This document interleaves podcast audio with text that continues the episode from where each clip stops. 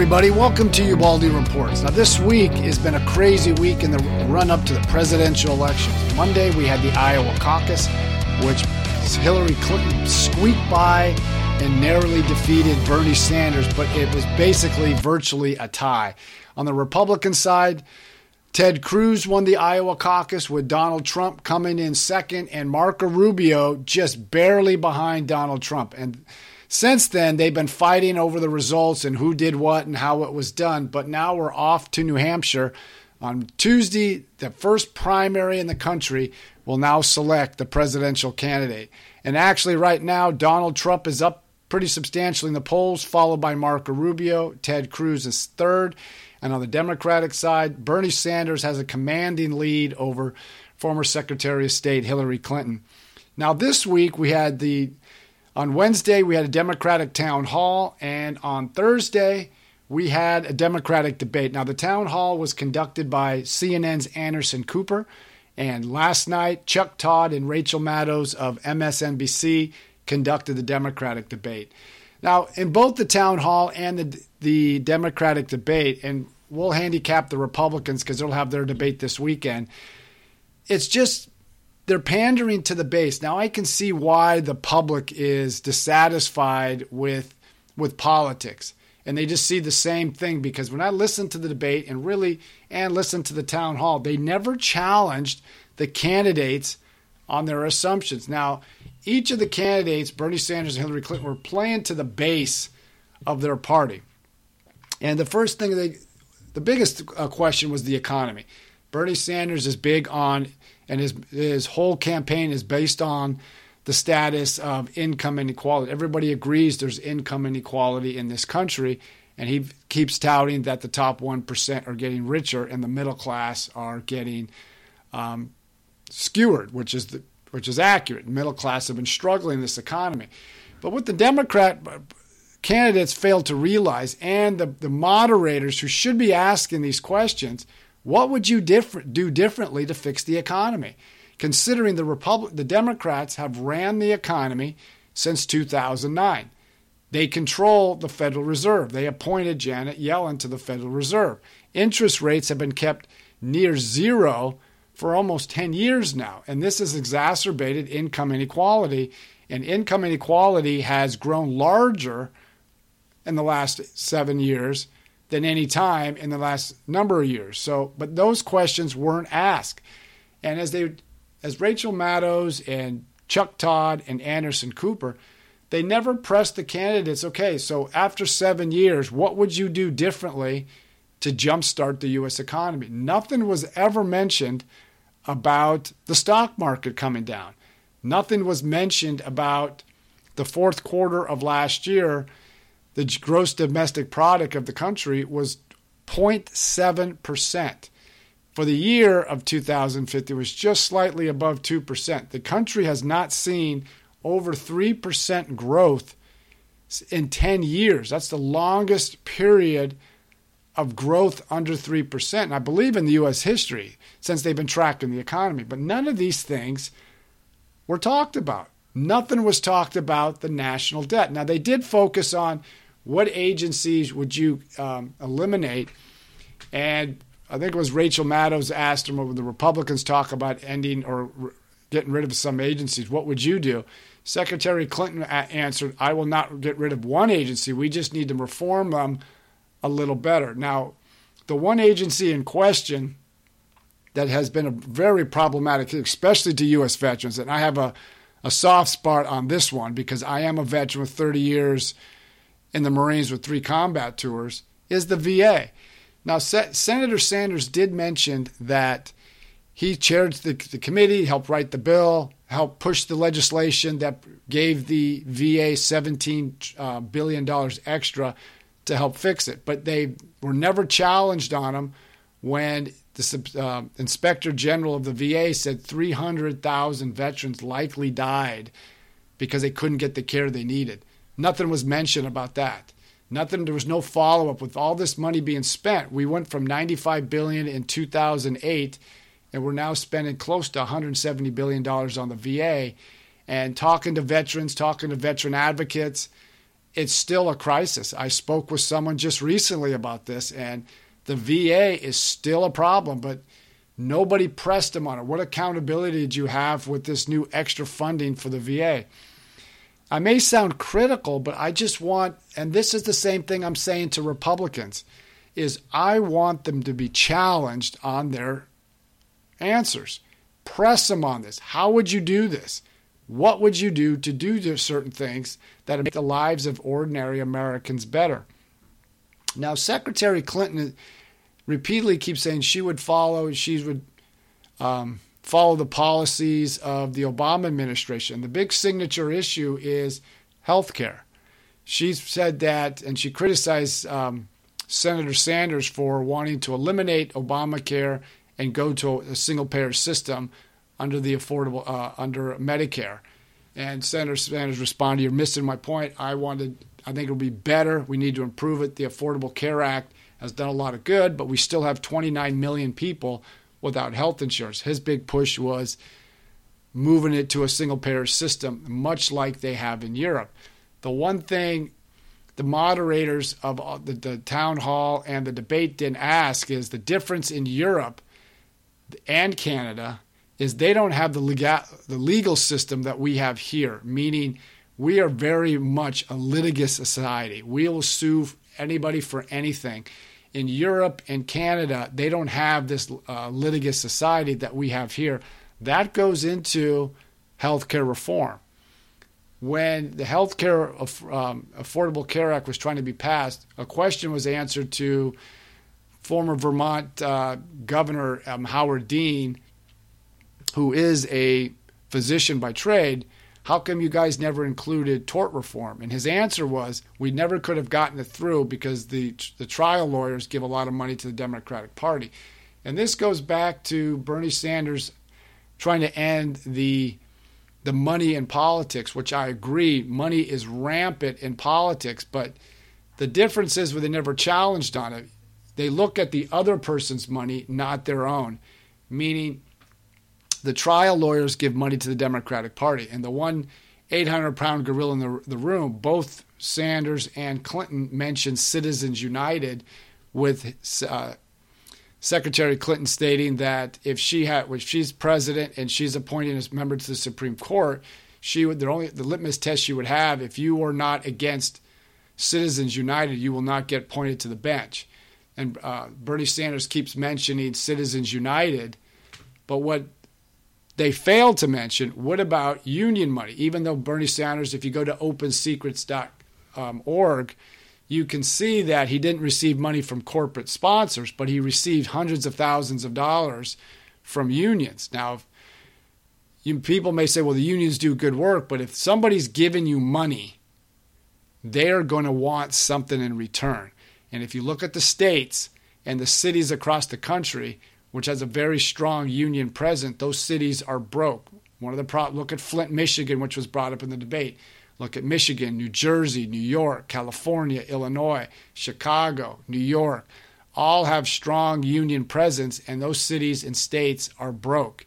So, but that wasn't um, that wasn't brought up. But going back to healthcare, uh, Secretary Clinton stated that she wants to improve healthcare improve the Affordable Care Act instead of replacing it, or as the Republicans want to do, repeal and replace, and as Bernie Sanders wants to do, is go to a single payer system. But what she never said is, how are you going to repl- how are you going to improve it? And what needed to be asked, and was asked in the last Republican debate to Ted Cruz, how would you, as president, get some of your initiatives passed? Now, if it comes to health care, if like Secretary Clinton wants to improve it, how is that going to be done?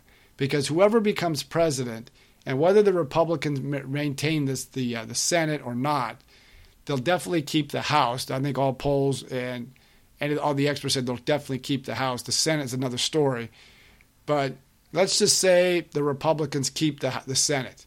They're not. They're still going to be a majority, and they'll have like say 54, 53 senators if the Democrats take the Senate, let's say they have 51 52, you need 60 votes to get a lot of things done. How is that going to happen? Are you going to do parliamentary rule changes like Harry Reid did and do the nuclear option? And then it beca- then you just intensify the partisan politics. Well, all you need is a simple majority. How are you going to work with the other side when Secretary Clinton already said some of the enemies are the Republicans in this vast right wing conspiracy? So, I mean, these are the challenges that we need to have addressed, and they haven't addressed. As it comes to the economy, and that's one of the biggest issues coming out of um, Iowa, was the economy. What about small business? That wasn't even mentioned. If you talk to small businesses across the country, one of the biggest challenges they have is the implementation and going by the compliance to the Affordable Care Act all the regulations and coverage of this, it's just costing them money. So that's why jobs aren't being created. Dodd Frank, which is the financial overhaul, the rules are still continually being written. And any small business really is facing difficult times. Now, the Brookings Institute, which is a progressive liberal think tank out of Washington, in May of 2014, they came out with a report saying that more businesses, preferably small businesses, are leaving the economy that are coming in. And what the candidates on both sides, Republicans and Democrats, because Republicans haven't mentioned this either, have to realize that 60% or more of jobs in America are with small business, 50 employers or less. And with these new regu- the regulations coming out from the Obama administration with healthcare reform and Dodd Frank it really has hurt small business. Now, the financial overhaul under Dodd Frank has hurt the small regional banks who were not part of the financial collapse or were not part of the financial crisis. It was intended to, to punish the big banks, but that wasn't addressed. It really hurt the small banks. So now they're consolidating, and that's where many small businesses go, is those small banks in those in, the, in their communities. That's being changed. So now you're seeing less jobs being created, even though with the job report coming out, it's the job growth in this country is very uh, minuscule. And if you see that unemployment is five point percent, but you still have a high labor, I mean, a very low labor participation rate. We're the lowest point since 1978. So this has to also be looked at, and that wasn't discussed. So there's many issues that are not even addressed now with the town hall and the um, and the debate. They never mention the stock market. The last month and starting this month, the stock market has precipitously dropped. That wasn't mentioned. That, and again, the GDP wasn't mentioned. None of these issues were brought up. And it was geared more to a partisan audience instead of asking some real real concern on how they would do things. So then they they transitioned over into foreign policy. That was another issue. As it comes to how to defeat ISIS, Bernie Sanders continually rails against the fact that he voted against the Iraq war and Secretary Clinton voted for it. So that challenges her assumptions with her experience. And but it's always revolved when it comes to foreign policy. And this is the same thing with the Democrat, I mean excuse me, the Republicans. They always focus on the military. That well, I won't use the military or I won't do this. We've got more tools in our war, in our in our chest, more avenues to use than just the military option. And as I was listening to the debate, listening to the town hall, and listening to the Republicans speak when they gave their debates and their their comments afterwards, I'm not seeing any foreign policy vision except either use the military or we won't. And as it deals with the, the contentious issue of the Middle East, both parties are not understanding the complexity and the, the d- dynamics of the Middle East. The last seven years, President Obama has taken a different approach than was done by the Bush administration. But as Secretary Clinton and Bernie Sanders have talked about, and the Republicans are the same, they always talk about we got to get the Arab armies involved, just like um, King Abdullah of Jordan had stated. Now, recently, Saudi Arabia has said they're going to send troops to the fight, but that's mainly special operation forces. But their whole focus is, just like Turkey, is to get rid of Assad first.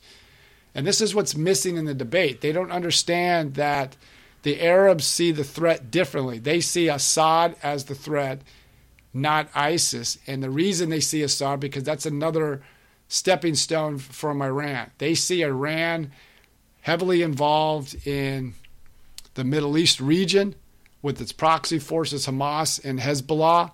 Iran is involved with the Houthi rebels in Yemen. They're heavily involved in controlling the government of Baghdad. They're in Syria with Assad.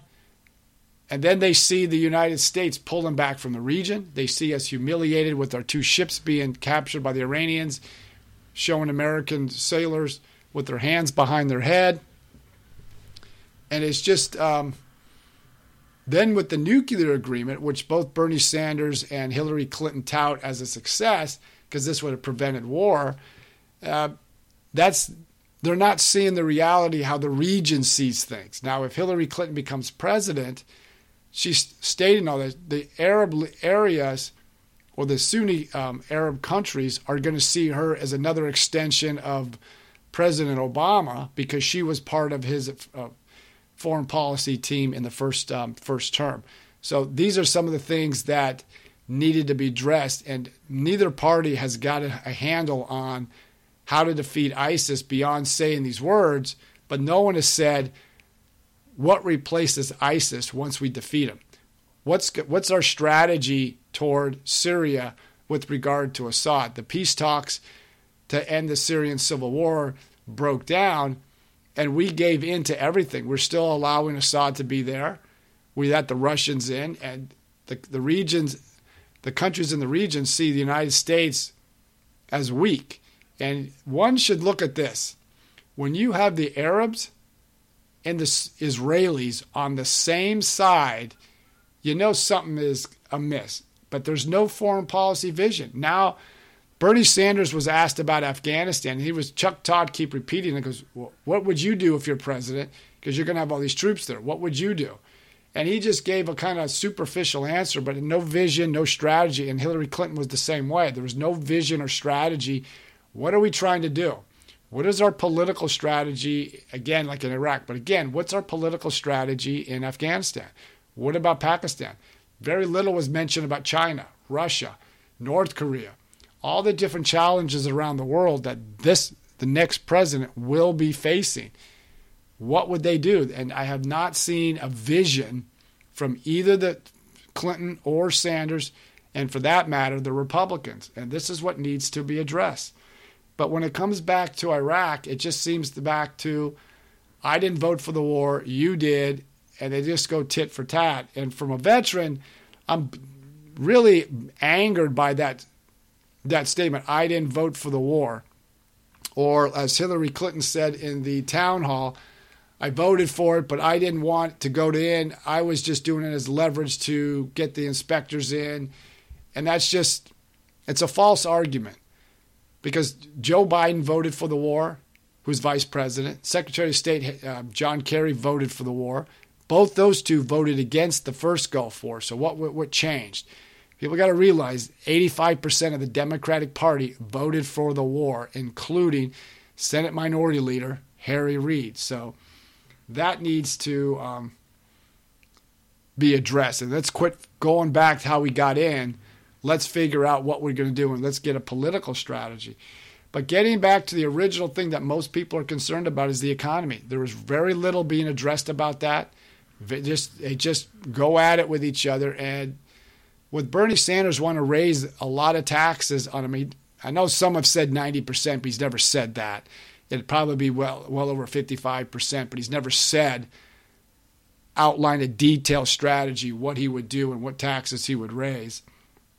But he does talk about income inequality, and going back to that, they uh, Bernie Sanders really rightfully challenged Hillary Clinton because she's received hundreds and hundreds of thousands of dollars from Wall Street, and her answer at the town hall was, well, that's what the going rate is. And it goes, that's not exactly a true statement because Wall Street would have had to gone to her her team and negotiate a, a, a price or a salary.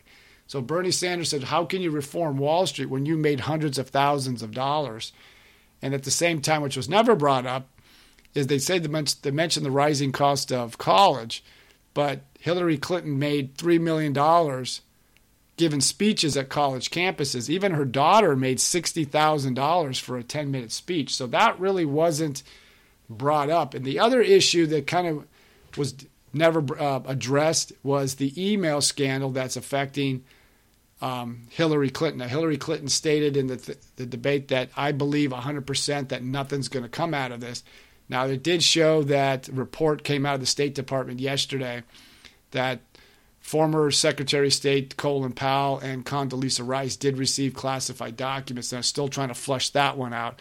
But the whole pr- premise of this is she had a private server, she had a private email account, and some of the most sensitive of the top secret material were found in her email. So we'll have to wait to see where the FBI comes out on that one. But also, which wasn't mentioned, was her foundation.